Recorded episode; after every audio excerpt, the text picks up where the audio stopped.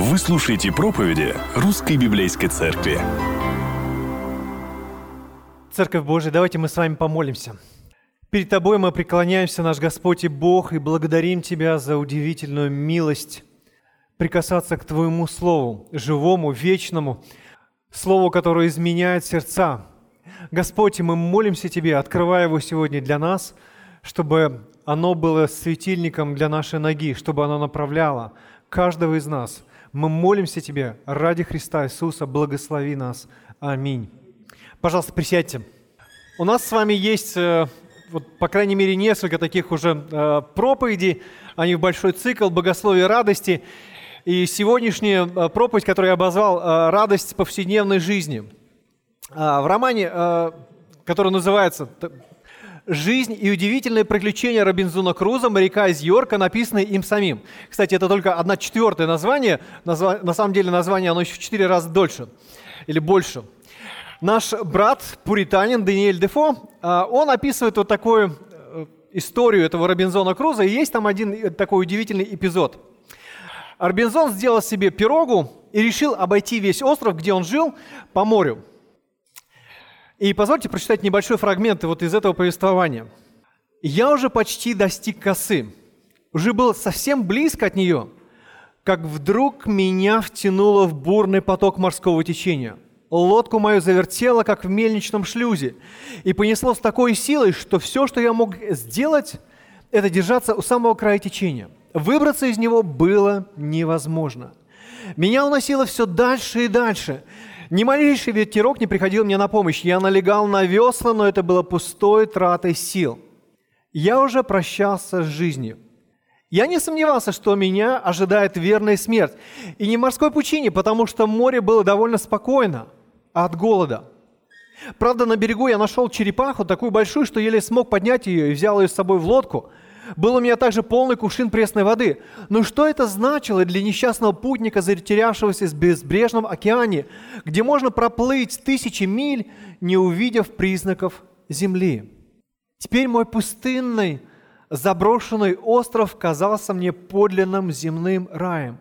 И единственным моим желанием было вернуться в этот рай. В страстном порыве я простирал к нему руки и взывал «О, благодатная пустыня, я никогда тебя больше не увижу! О, несчастный, что будет со мной?»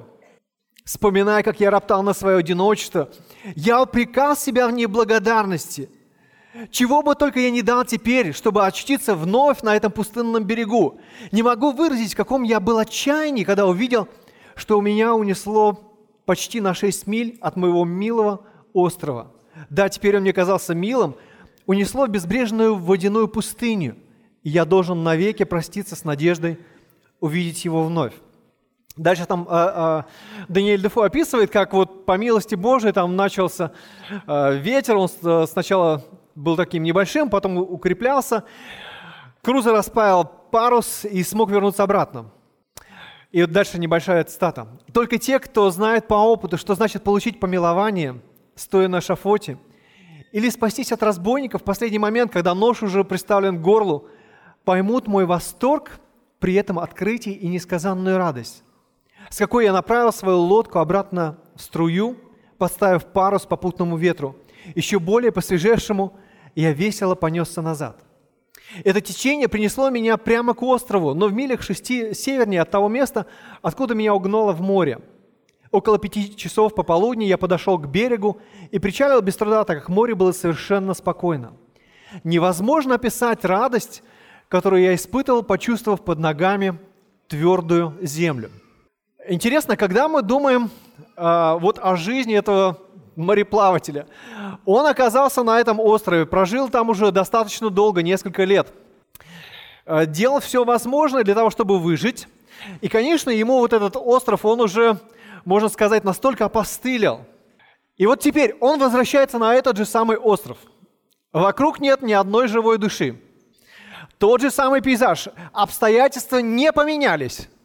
Но он испытывает необычайную радость, восторг даже. Почему?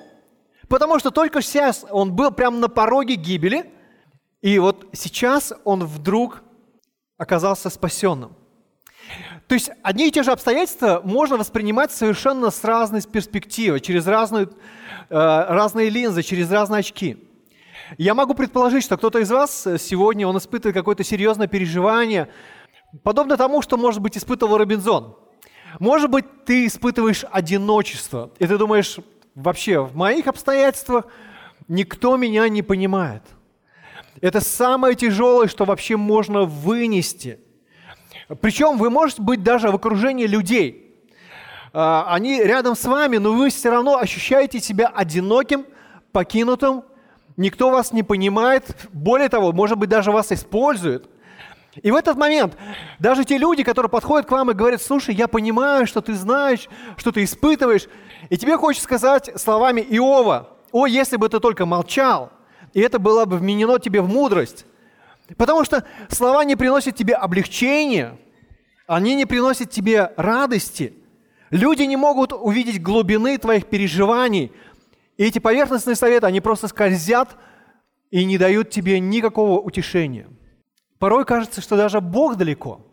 Ну да, ты веришь в то, что Бог, Он, конечно, замыслил весь этот план, глобальный какая-то концепция, так что даже Мессия пришел в этот мир, что Он умер и воскрес. Но вот конкретно до твоих проблем ему сейчас нет дела. Как будто бы Бог отошел куда-то в сторону и предоставит тебе самому преодолевать все сложности и трудности. Я бы, вот с одной стороны, это понятное мышление. Почему? Потому что в наш век э, очень трудно верить в чудеса. Нам очень сложно сказать, Бог действует в моей жизни. Когда нас вот буквально с самого детства, с, э, э, со школы формирует наше мышление, что все можно объяснить, все можно потрогать, все можно рационально как-то логически разложить. И вот теперь ты понимаешь, что а как добиться здесь своими силами? Но псалмопевец, посмотрите, вот наш псалом, он показывает совершенно другую перспективу. Он показывает перспективу, где Бог вмешивается в твои обстоятельства, в мою жизнь. И он здесь. Псалмопевец смотрит на человека не просто как на какого-то покинутого песчинку в этом мире – но как на того, у кого есть огромная поддержка в лице Бога, в лице царя всех царей.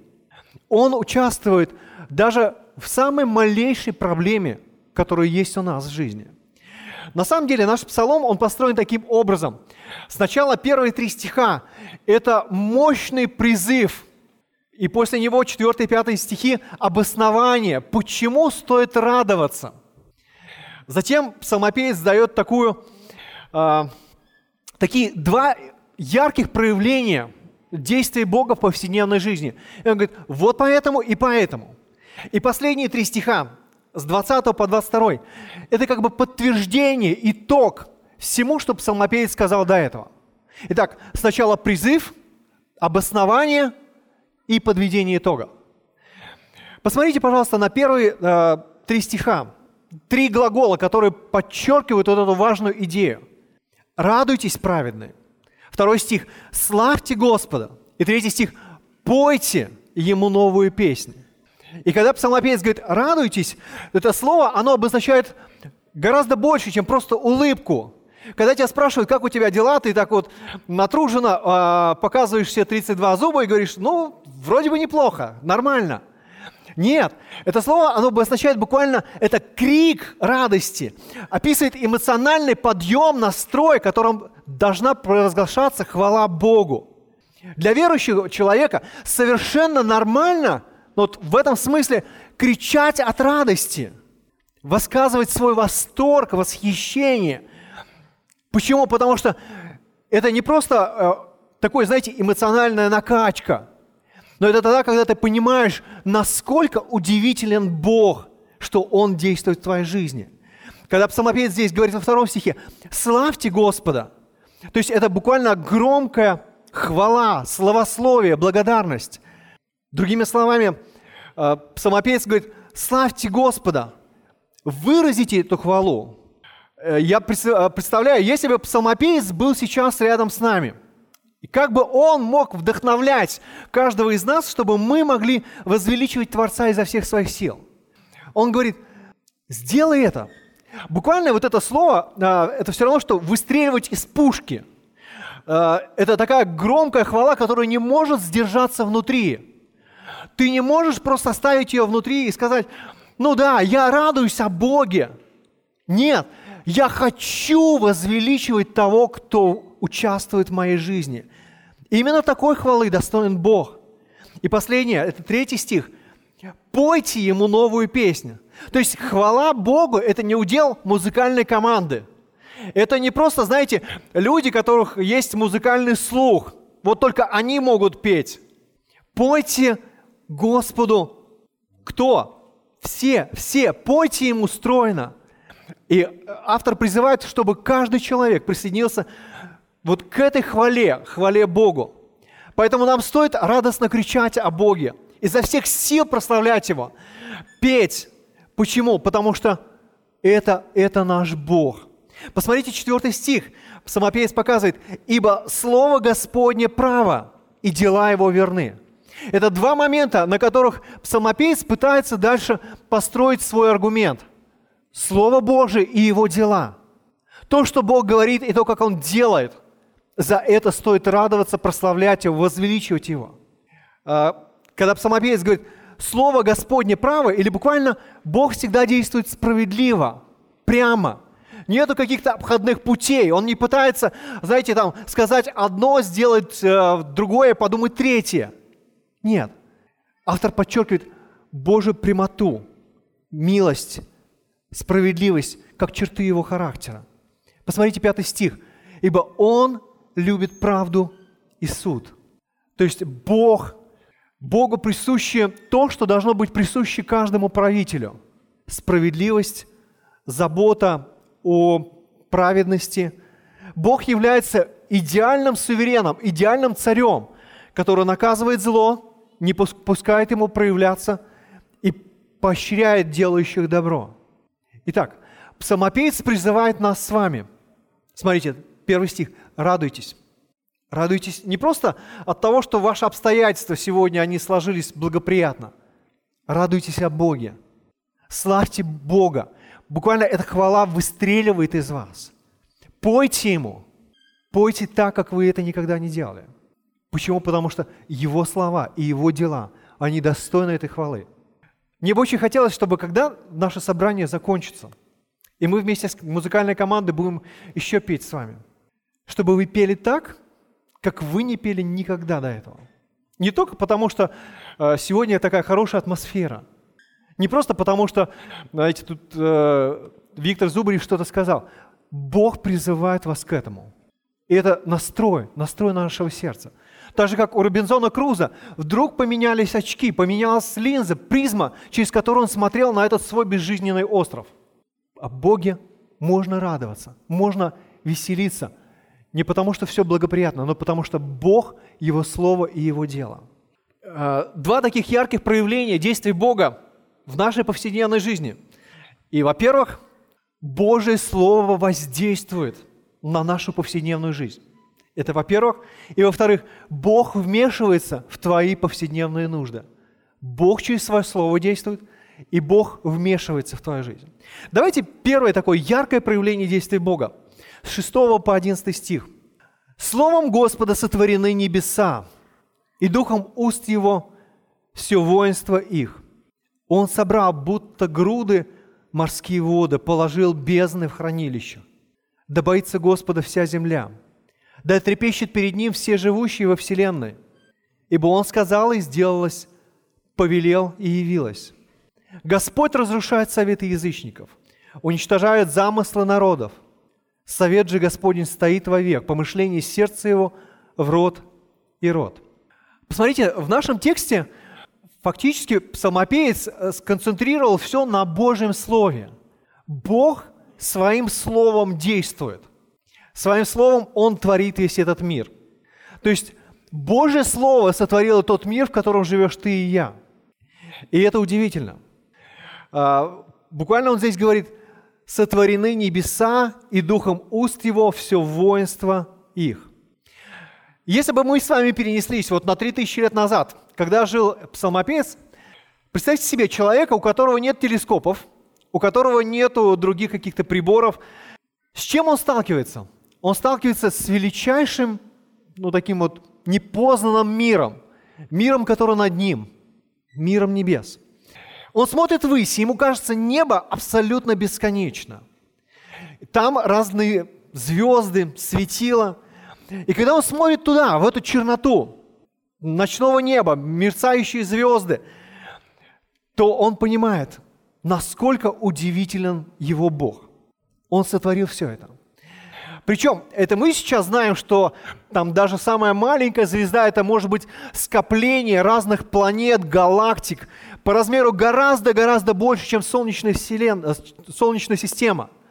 Но для автора, который всего этого не знал, даже просто наблюдая за этим миром, он говорит, насколько удивителен Бог.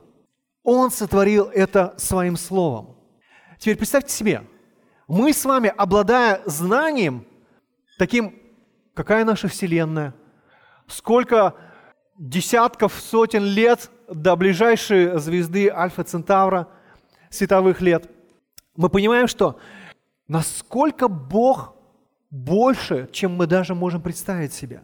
Вот этот удивительный, безграничный Бог сотворил все это, э, всю эту красоту. И это поможет нам понимать, насколько безграничен наш Бог. Посмотрите, псалмопеец смотрит на небо, на звезды. Потом он дальше, э, в седьмом стихе, он смотрит на воду. Он собрал будто груды морские воды, положил бездны в хранилищах. Буквально он соединил воды, словно кучи песка. То есть Яхов хранит а, даже вот эти вот глубины или бездны для своих собственных целей. То есть он положил их в хранилищах. И мы помним с вами из э, первой главы книги «Бытия». Господь буквально одним словом творит воду, творит свет, творит все существующее. А, когда мы читаем книгу «Бытия», первая глава, там постоянно повторяется «Господь сказал, и это произошло». И посмотрите, псалмопеец, он говорит, он сотворил это. И восьмой стих, «Да боятся Господа вся земля, и да трепещет перед Ним». Поскольку наш Бог такой удивительный, поскольку Он такой сложный, Он такой огромный, я не могу не испытывать трепет перед Ним. Вот этот вот трепет – это смиренное, благоговейное преклонение перед Богом. Я трепещу перед Ним, потому что Он царь всей вселенной. Вот этот глагол, буквально трепетать, он означает отойти в сторону с пути. То есть, когда едет царь, то там э, слуги раздвигают всех, кто вдруг стоит на дороге. Вот это же самая идея.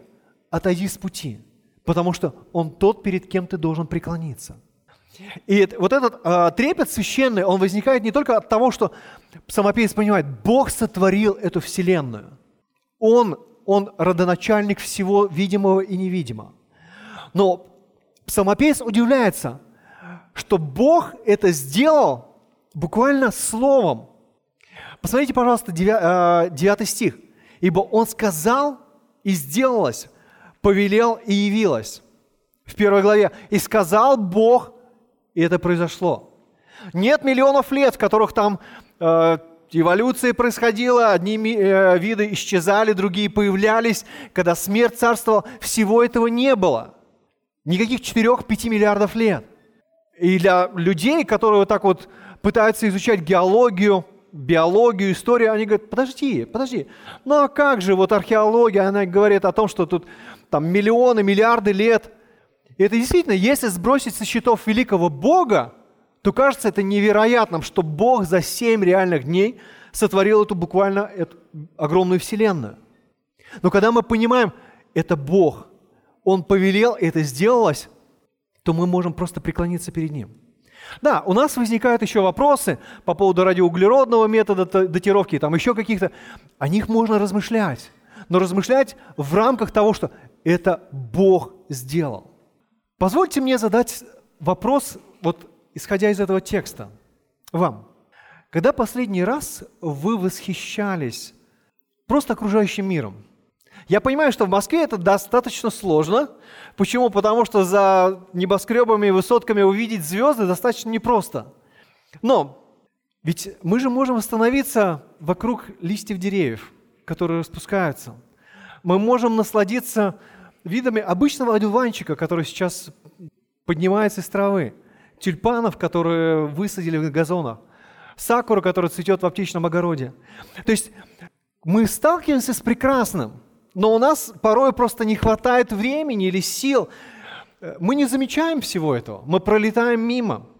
Э, я бы даже сказал чуть больше. Наши чувства, они притупились из-за масс-медиа, из-за огромного потока информации, который бомбардирует разум каждого человека. И нас не трогают обычные вещи. Мы воспринимаем это как, ну, это реальность. Ну, подумаешь, что тут здесь такого особенного? Я бы даже сказал, что нам нужен такой информационный детокс, когда вы ограничиваете себя от YouTube, от э, там, просмотров фильмов, чтобы ваши органы чувств стали такими восприимчивыми к тому, что сделает Бог, чтобы вы научились наслаждаться Его чудесами. Проблема еще заключается вот в чем, что человек, даже соприкасаясь с этими чудесами, он не видит в них Божьей руки, он не видит проявления Его могущества, Его творческой силы, Его креативности. Как будто бы он находится на такой, знаете, выжженной земле, где нет ничего. Даже когда он приезжает в отпуск, все сосредоточено на нем самом, а не на Боге. Наш мир стал для нас очень материальным. А, мы сосредоточены с вами на заработке, на решении проблем, глобальных задач. И действительно, мы не сможем с вами радоваться. Не сможем радоваться творению Бога. Почему нам надо увидеть в том, что делает Бог, Его самого. Его Слово является определяющим. Друзья мои, мне бы хотелось, чтобы вы сегодня начали замечать действие Бога вот в такой обычной повседневной жизни. Более того, Псалмопевец говорит не только о том, что Слово Божие образовало весь мир, но Бог осуществляет свои замыслы вот в этом мире. Посмотрите, пожалуйста, 10-11 стихи. Господь разрушает советы язычников, уничтожает замыслы народов. Совет же Господень стоит вовек помышление сердца его в рот и рот. Видите такое противопоставление 10 и 11 стиха. Замыслы нечестивых и замысел или совет Божий. Господь разрушает советы язычников, буквально расстраивает их, срывает их, делает неэффективными тому, что люди замыслили. И вопрос, который у меня возникает – а что же не так в планах язычников? Почему Бог вдруг э, сказал, а мне вот не нравится, что они замыслили? Неужели все это так плохо? Весь прогресс, который происходит в мире. Я бы сказал, что есть одна ключевая проблема в любом замысле, который есть у человека этого мира. И вы знаете в чем? Любая самая классная, самая лучшая идея, она будет эгоистичной. Она будет закручена вокруг человека – а не вокруг Яхва. Она будет против владычества Бога над всей землей. Вы помните, как э, в 11 главе книги «Бытие» люди решили построить башню. И они сказали, мы сделаем башню высотой до небес. То есть даже до самого Бога доберемся. Разве плохо, что люди решили построить вот такое э, архитектурное творение? Да нет. Но это было выражением их гордыни, превозношения. Фактически они хотели показать, Бог – мы вот вместе с тобой, мы на таком же уровне. И помните, как э, в 11 э, главе там описывается, Яхва спускается с небес. То есть люди решили сделать башню до небес, и Яхва говорит, так, где там эта ваша башня? Что вы там решили сделать? Вот эту вот ерунду? Неужели? И он ограничивает вот эти планы язычников, смешивая языки людей. В отличие от людей, посмотрите 11 стих, «Совет же Господень стоит вовек». Совет Яхва или помышление его сердца, идеи, которые возникли в сердце Яхва, они имеют главную движущую силу в этом мире. Никто и ничто не сможет им противостоять. А какая самая главная идея, замысел Яхва, в чем он состоит? Он состоит в том, чтобы сделать красоту своего имени видимой – чтобы проявить свою силу, свою мудрость, свою мощь, свою святость, свое долготерпение грешников, свою справедливость и возмездие за грех. Другими словами, Он хочет, чтобы мы с вами насладились тем, кто Он есть, насладились красотой Его личности, примкнули к Нему. Более того, Бог желает подготовить церковь свою для того, чтобы она была невестой для Его Сына. И вот несмотря на такую нашу внешнюю неказистость, такую разно, разнородность, разноплановость, мы те люди, которых Он избрал. Троица еще до основания мира решила, что Отец отправит своего Сына в мир, сюда, что Он ограничит себя человеческой природой, что Он зайдет на крест и пострадает за нас с вами. Потом воскреснет, для того, чтобы черты характера Бога стали очевидными для нас с вами, для того, чтобы мы с вами находили удовольствие в Нем. И причем Божий план касается не просто вопроса спасения, вот в таком глобальном смысле. Он касается в том, чтобы нас с вами менять, чтобы вот эти поломанные ориентиры, их поставить на нужное место, чтобы помочь тебе и мне изменяться, преображаться в его характер. Позвольте э, цитату из послания к Римлянам, 8 глава. «Притом знаем, что любящим Бога, призванным по его изволению, все содействует ко благу». То есть Бог замыслил, чтобы все обстоятельства нашей жизни, они привели нас к уподоблению Христу Иисусу.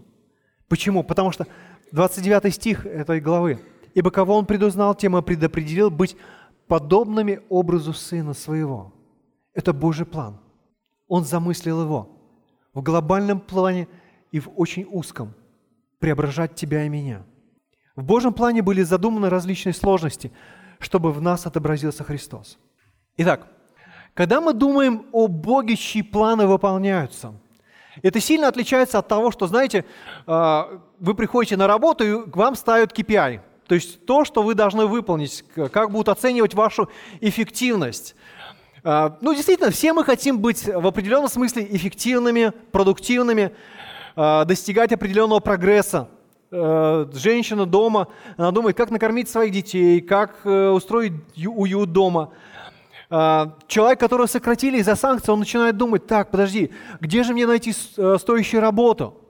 Если вдруг у вас обнаружили какое-то опухолевое заболевание, теперь весь мир начинает вращаться вокруг этого, и вы начинаете думать, так, так, так, куда же мне пойти? Где мне провести обследование? Где мне потом лечение проводить? Кто это будет? Приближается сессия, у студентов у них есть другая проблема, которая сейчас больше всего остального. Сессия. И они думают, так, как же мне теперь сдать? У нас у всех есть определенные задачи и планы, и это неплохо. Но, к сожалению, вот наши планы и Божьи планы, они порой могут идти совершенно параллельными курсами. Я бы сказал, они идут в противоположных сторонах, в противоположных направлениях. Нам нужно задавать себе вопрос. Господь, а что ты хотел бы сегодня осуществить в моей жизни? Какую? Какая твоя цель сегодня? Что ты желаешь? Как ты хочешь меня направить? И из-за того, что я сосредоточен вот на рутине, я не вижу Бога, из-за этого я не могу радоваться – тому, как Бог, Его планы осуществляются в моей жизни. И это очень понятно.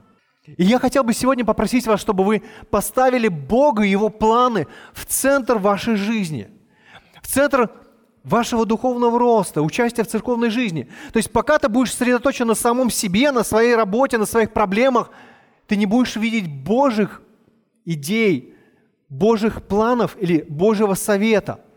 Ты, естественно, будешь просто вот в своем маленьком мирке.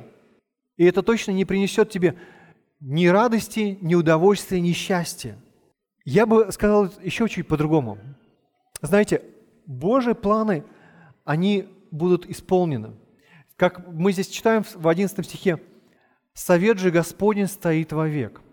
Неважно, участвуем ли мы в нем или не участвуем, Бог выполнит свой план.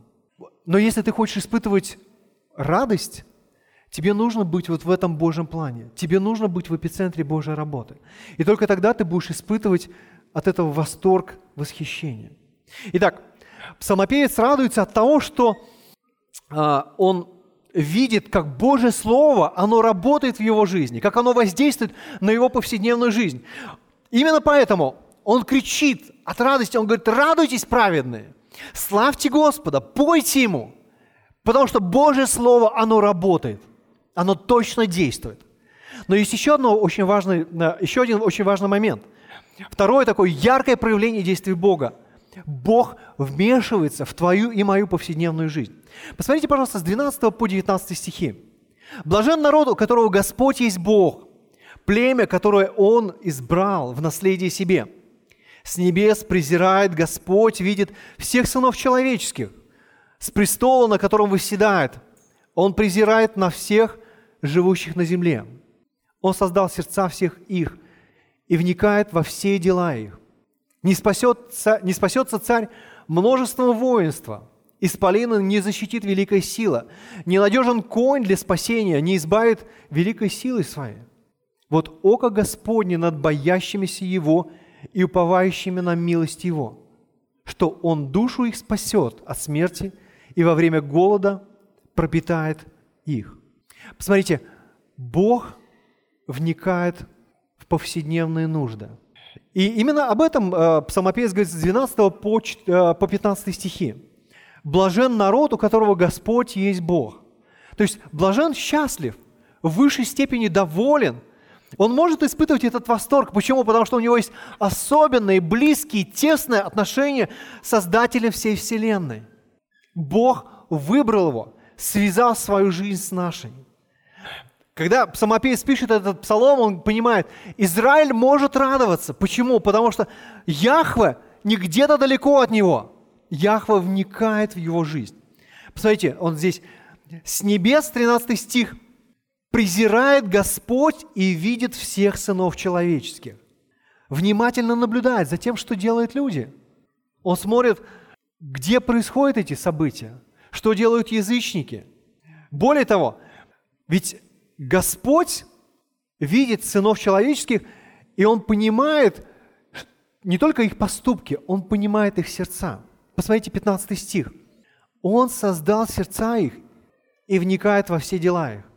То есть на самом глубинном уровне понимания мышления, намерения, чувств, вот этой мотивации, Бог знает, что происходит там.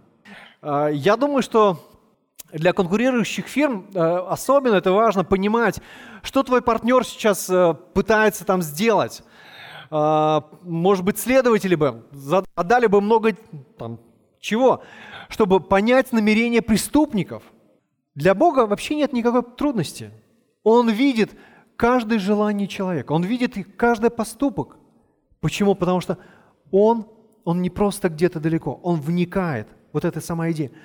Он презирает, он вникает в каждую нужду. Вы помните историю израильского народа? Моисей попытался освободить народ Божий, и после того, когда его евреи отвергнули, он ушел э, в землю Мудиамскую и там стал пасти э, овец у своего тестя Иофора. И вот я могу себе представить Моисея. Представьте себе, 40 лет э, он этих овец каждый день выводит, воет их в пустыню, и он думает, а вообще, какой смысл от тех 40 лет, которые я учился в Египте? Вообще, смысл от моего высшего образования? Вот этим овцам, что ли, нужно? А, почему я выжил среди всех этих еврейских мальчиков, которых топили тогда в реке? И, возможно, у него вот эти вот вопросы, они были. Они существовали ровно до той поры, пока Бог сам не вмешался в жизнь Моисея. И тогда, когда ему Господь говорит, иди выведи народ мой из рабства. И примечательно, что Бог контролирует все вот эти вот обстоятельства, в которые Он даже отправляет Моисея. Он не говорит, Моисей, у тебя не будет проблем, ты придешь со знаменами, за тобой сразу же выйдут все евреи, и вы спокойненько пойдете в землю обетованную. Ничего подобного. А когда мы с вами читаем книгу «Исход», Бог говорит следующее. «Но я знаю, что царь египетский не позволит вам идти, если не принудить его рукой крепкую». И дальше я простру руку мою и поражу Египет всеми чудесами моими, которые сделаю среди него. И после того он, фараон, отпустит вас и дам народу всему милость в глазах египтян. Когда пойдете, то пойдете не с пустыми руками и оберете египтян. Бог знал, как поступит фараон. Бог знал, как будут относиться все слуги, как все египтяне. И он знает, что сердца их, они не вразумятся простыми чудесами – но нужно, чтобы была смерть первенцев в Египте, вот эта пасхальная жертва, и только тогда египтяне выпроводят евреев из земли египетской. Бог вникает в каждую нужду, в каждую проблему. Какие чувства сейчас наполняют твое сердце? Может быть, безнадежность, о которой мы говорили в самом начале, одиночество. Тебе кажется, что люди тебя отвергли. И причем вот это вот ощущение, что я, что я один, что я потерян, ведь оно же может быть не только по отношению к людям, скажем, ну вот в, э, в этом мире. Это может быть даже по отношению к, люд, к людям в церкви. Почему? Потому что я пере, э, тяжело переживаю, что ко мне не проявляют вот этой любви, заботы, Никто не подойдет, не спросит, как ты поживаешь, что у тебя происходит в твоей жизни. Более того, ведь все это наслаивается, знаете, вот на такой общий контекст, когда мы чувствуем себя словно под таким увеличительным стеклом. Весь мир от нас изолировался, э, никто не хочет иметь никаких дел с россиянами. Это создает ощущение такое одиночества, потери, страха. Да. И ты можешь ожидать, что другие люди, они должны к тебе как-то хорошо относиться – Почему? Ведь ты же ну, стараешься поступать праведно и свято, ты же христианин. И вместе с тем твой начальник тобой недоволен, а, в служении а, в церкви возникают какие-то переживания, и ты задаешь себе вопрос, что не так? Господи, где ты? Почему в моей жизни сейчас не происходит явного твоего вмешательства? Господи, я чувствую вот это одиночество, изолированность, потерянность. Ты, как Робинзон Крузо, смотришь на свой остров, и кажется тебе, ужасным местом для жизни. Но весь взгляд наш меняется тогда, когда мы понимаем, мы можем с вами радоваться. Почему? Потому что Бог с небес взирает на твою нужду, на твою проблему. Ты не потерян в этом мире. Ты не одинок. Бог не позабыл о тебе. Он не сказал, ну, вот этот э, верующий, ну, как-то не очень он такой духовный, не сильно посвященный – я вот э, братьям-пастырям из РБЦ, ну так и быть, я проявлю свою особенную милость. Ну а другим, ну как же, ну нет. Ничего подобного. Бог понимает тебя. Ты для Него не посторонний. Ты часть Его народа. И поэтому, когда вы ощущаете вот эту вот внутренность, внутреннее вот чувство, что весь мир против вас, я хочу, чтобы вы оперлись на Божье Слово, на Его обещание. Он обещал вникнуть в каждую нужду. Он обещал, что Он будет охранять вас, защищать вас от намерения, от тех людей, которые готовы причинить вам даже зло, зло вашей душе. Бог вникает в каждую нужду. Более того, Бог спасает. Посмотрите, пожалуйста, 16 стиха. «Не спасется царь множеством воинства, исполина не защитит великой силы его. А, ненадежен конь для спасения». То есть три Три таких элемента, на что человек может опереться. На множество воинства, на великую силу или на коня. То есть буквально множество войска, армия, которая должна была бы защитить э, от противника. Но сколь бы небольшая она была, сколь нехорошо она вооружена, она может потерпеть сокрушительное поражение. А в 4 книге Царств, 14 главе, есть описание э, благочестивого царя Асы – на него напал эфиоплянин Зарай. А, военное соотношение было явно не в пользу царя иудейского Асы. Почему? Потому что у него было 30 тысяч иудеев, готовых к войне, и 280 тысяч из э, э, вениамитян, колена Вениаминова. У Ефиопляна было миллион воинов и 300 тысяч колесниц. То есть, по крайней мере, в два раза меньше вот, мощи военной. И мне очень нравится молитва Ассы. Послушайте ее, пожалуйста. «И возвал Асса Господу Богу своему, сказал, Господи, не в Твоей ли силе помочь сильному или бессильному? Помоги же нам, Господи Боже наш, ибо мы на Тебя уповаем, и во имя Твое вышли мы против множества всего. Господи, Ты Бог наш, да не превозможет Тебя человек». И когда вы читаете эту историю, вы помните, что Асса вместе со своим войском наголову разбил эфиоплян – так что никого из них не осталось живых. Никакая сила не способна избавить человека, если против него сражается Бог. Помните, Давид выходит против Голиафа, который был воин с э, юности, а этот молодой человек, которого не было ничего, кроме прощи и нескольких камней. Голиаф превосходил гораздо этого молодого человека по силе, по подготовке, по вооружению, но одним камнем было достаточно закончить жизнь вот этого человека. Нельзя положиться даже на коня. Или сейчас бы мы сказали на танки, на корабли, на пушки. Нельзя. Это всего лишь напрасная надежда. Она не сможет доставить победу, спасти того, кто на него упов... кто уповает на это. На что же можно положиться? Посмотрите, пожалуйста, 18-19 стихи. «Вот око Господне над боящимися Его и уповающими на милость Его». Бог здесь, Бог рядом, Бог силен, чтобы спасать. 19 стих. «А, «Спасает от смерти и от голода пропитает их». А, буквально там в еврейском тексте это как вот инфинитива, а, неопределенная форма глагола, которая показывает цель. То есть вот око Господне над боящимися, чтобы спасать, чтобы пропитать от голода. Буквально, чтобы избавить от смерти, чтобы спасти живыми. И это то, что делает Бог. Наш псалмопевец подчеркивает, Бог среди всех трудностей, в которых ты находишься. А, я могу предположить, что вот в связи со всей этой ситуацией, которая сейчас происходит в стране, в Украине, э, в экономике, у людей может быть страх. Они испытывают вот эту тревогу, пресс. И, конечно, нам кажется, Господь, ну разве ты можешь вот здесь как-то помочь? Бог говорит, я здесь, я про тебя не забыл.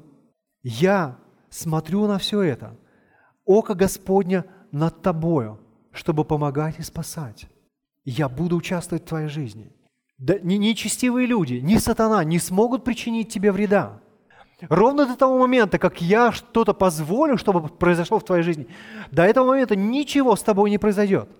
Но даже страдания и даже смерть, которую я допущу в твоей жизни, они должны принести славу моему имени и исправление в твоей жизни, преображение тебя в образ Христа. Знаете, на самом деле, я смотрю на верующих людей. Они пытаются, знаете, преодолеть стресс, напряжение, вот, э, переживания с помощью надежды на какие-то уже схемы, которые, на которые они привыкли полагаться.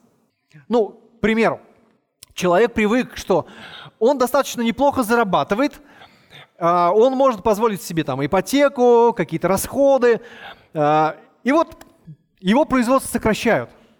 И вдруг то, на что он опирался в действительности, оно рушится. И что тогда человек делает вот в этот момент? Он начинает кричать, паниковать, переживать, ночью не спать, потому что у него нет точки опоры.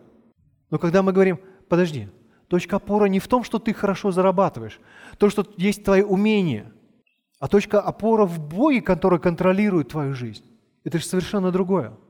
Может быть, кто-то из вас э, воспринимает себя, как, знаете, а, я достаточно опытный человек. Ну, к примеру, я умею воспитывать детей. Я знаю, что нужно сделать, как их воспитать, в том, чтобы они стали благочестивыми, богобоязненными э, э, людьми. Знаете, я точно так же думал, и вот э, вместе с э, моей женой, с Катей, мы думали, что мы знаем ответы на то, как воспитывать детей. До того момента, как наши дети выросли, и когда они стали молодыми людьми, я понял, что я отчаянно нуждаюсь в Божьей благодати – что Бог дает возрождение, а мне нужна просто настолько Божья милость в том, чтобы проявлять терпение, любовь, посвященность своим детям. Именно поэтому мы на каждом членском собрании мы говорим, братья и сестры, молитесь, пожалуйста, о нас, родителей, у которых дети подростки или уже переростки, чтобы Господь просто дал нам вот эту милость э, заботиться о наших детях. Я не могу положиться на свой опыт. А, может быть, кто-то думает, а у меня получается неплохо совершать служение.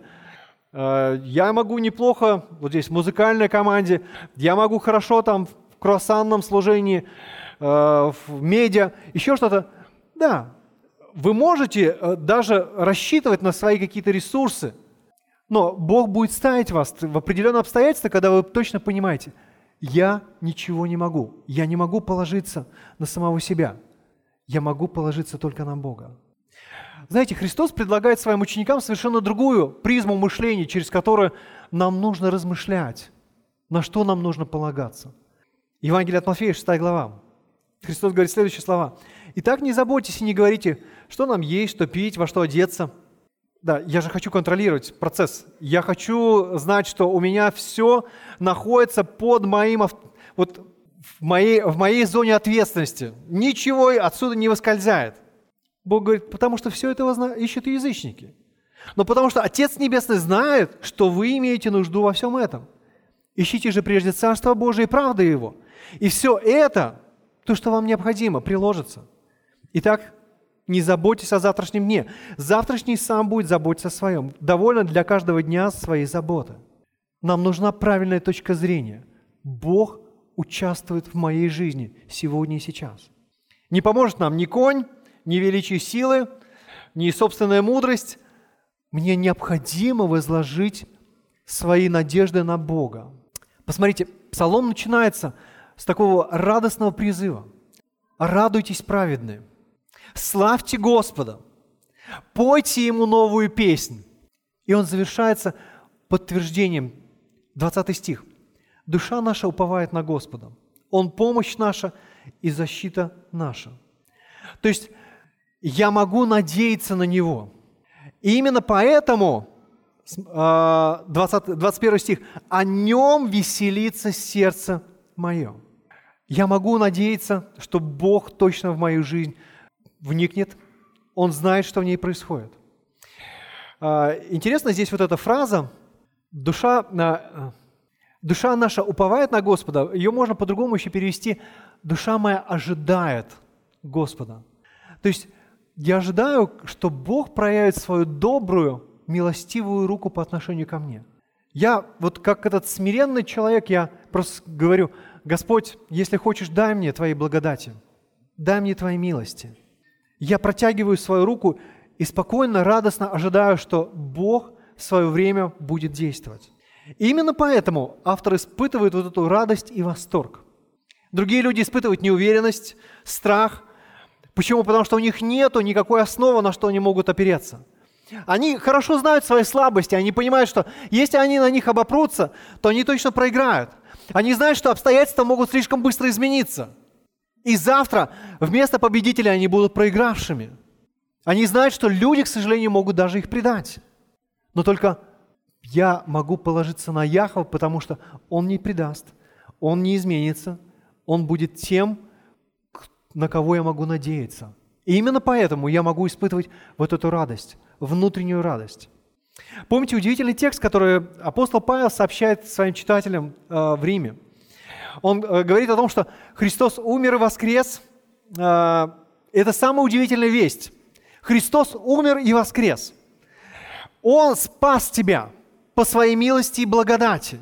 Он стал вот этим вторым Адамом, на которого, как на представителя всех людей, излилась Божья ярость, гнев – он стал этим агнцем пасхальным.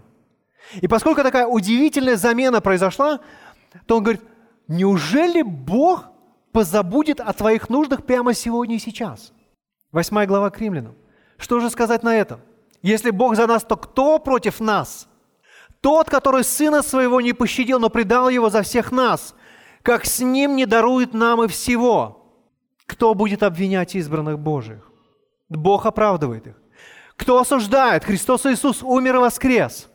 И Он одесную Бога. И Он ходатайствует за нас. Кто отлучит нас от любви Божией? Кто отлучит тебя от Божьей милости? От Его участия в твоей жизни? Скорбь или теснота? Или гонение? Или голод? Или нагота? Или опасность? Или меч? Как написано, за тебя умершляют нас всякий день, считают нас за овец, обреченных на заклание. Но все это преодолеваем силою возлюбившего нас. И дальше Павел пишет удивительные слова. «Ибо я уверен, что ни смерть, ни жизнь, ни ангелы, ни, нач... ни начало, ни сила, ни настоящее, ни будущее, ни высота, ни глубина, никакая другая тварь не может отлучить нас от любви Божией во Христе Иисусе, Господе нашим». Господь соединил нас с собой. Разве Он позаботит о каких-то твоих простых мелочах? Разве Он скажет, ну это слишком тяжело для меня, пожалуйста, не тревожь меня такими э, какими-то обычными вещами? Нет. Он, он готов участвовать в своей жизни. Ничто не способно отлучить тебя от любви Божией. И именно поэтому наш псалом завершается. «Да будет милость Твоя, Господи, над нами, как мы уповаем на Тебя». Рассказывает про одного мальчика, как он оказался на корабле во время опасного шторма. И все пассажиры были напуганы, находились вот буквально на пределе всех своих возможностей. А вот этого мальчугана ничего не беспокоило. Даже казалось, он был наоборот счастливым. И когда люди спросили его, а почему ты вот в такую бурю, ты можешь быть таким радостным? На что, этот, э, на что мальчик сказал, а вы знаете, капитан корабля – это мой отец. И я уверен, что мой папа всегда позаботится обо мне. Капитан нашего корабля – это наш отец. Капитан нашей жизни – это наш небесный отец. И он позаботится о тебе. Он вникнет в твою повседневную жизнь. Он не забудет о тебе. Знаете, как-то один богослов сказал следующее. Пустые руки, протянутые к небу со страстным упованием на Бога, никогда не опустятся обратно пустыми и не повиснут безжизненно без благословений, зажатых в их ладонях. И не повиснут безжизненно без благословений, зажатых в их ладонях. Как Круза мы можем роптать на наш остров. Мы можем говорить, Господи, ну что за жизнь? Вот почему? Ну вот как так получилось, что я оказался в этих обстоятельствах? Но когда ты видишь чудо Божьей благодати, явленное в Его Слове, когда ты видишь, как Бог вмешивается в твою жизнь, тогда ты совершенно по-другому воспринимаешь тот пейзаж, на котором ты находишься. Тогда ты совершенно по-другому воспринимаешь все обстоятельства. В прошлый раз я просил вас, чтобы вы взяли для себя какой-то блокнот и стали записывать Божьи чудеса, Божьи чудеса, которые Бог делает. Я бы хотел попросить вас, чтобы вы добавляли туда каждый раз, когда вы видите, как Бог вмешивается в вашу жизнь, как Он работает в вас, как Слово Его открывается для вас, как оно показывает вам путь. Это должно приносить радость, восторг, наслаждение. Мы с вами говорили о том, что верующий человек точно может радоваться действиям Бога в своей повседневной жизни – и мы говорили с вами о двух ярких проявлениях действия Бога. Во-первых, Его Слово воздействует на твою и мою жизнь. И во-вторых, Бог вмешивается в нашу повседневность своей удивительной реальностью. Бог тот, кому мы можем доверять. Тот, то основание, на, на котором мы можем стоять. Именно поэтому мы с вами можем со всей силой радоваться, от всего сердца петь и возвеличивать нашего Бога. Давайте помолимся.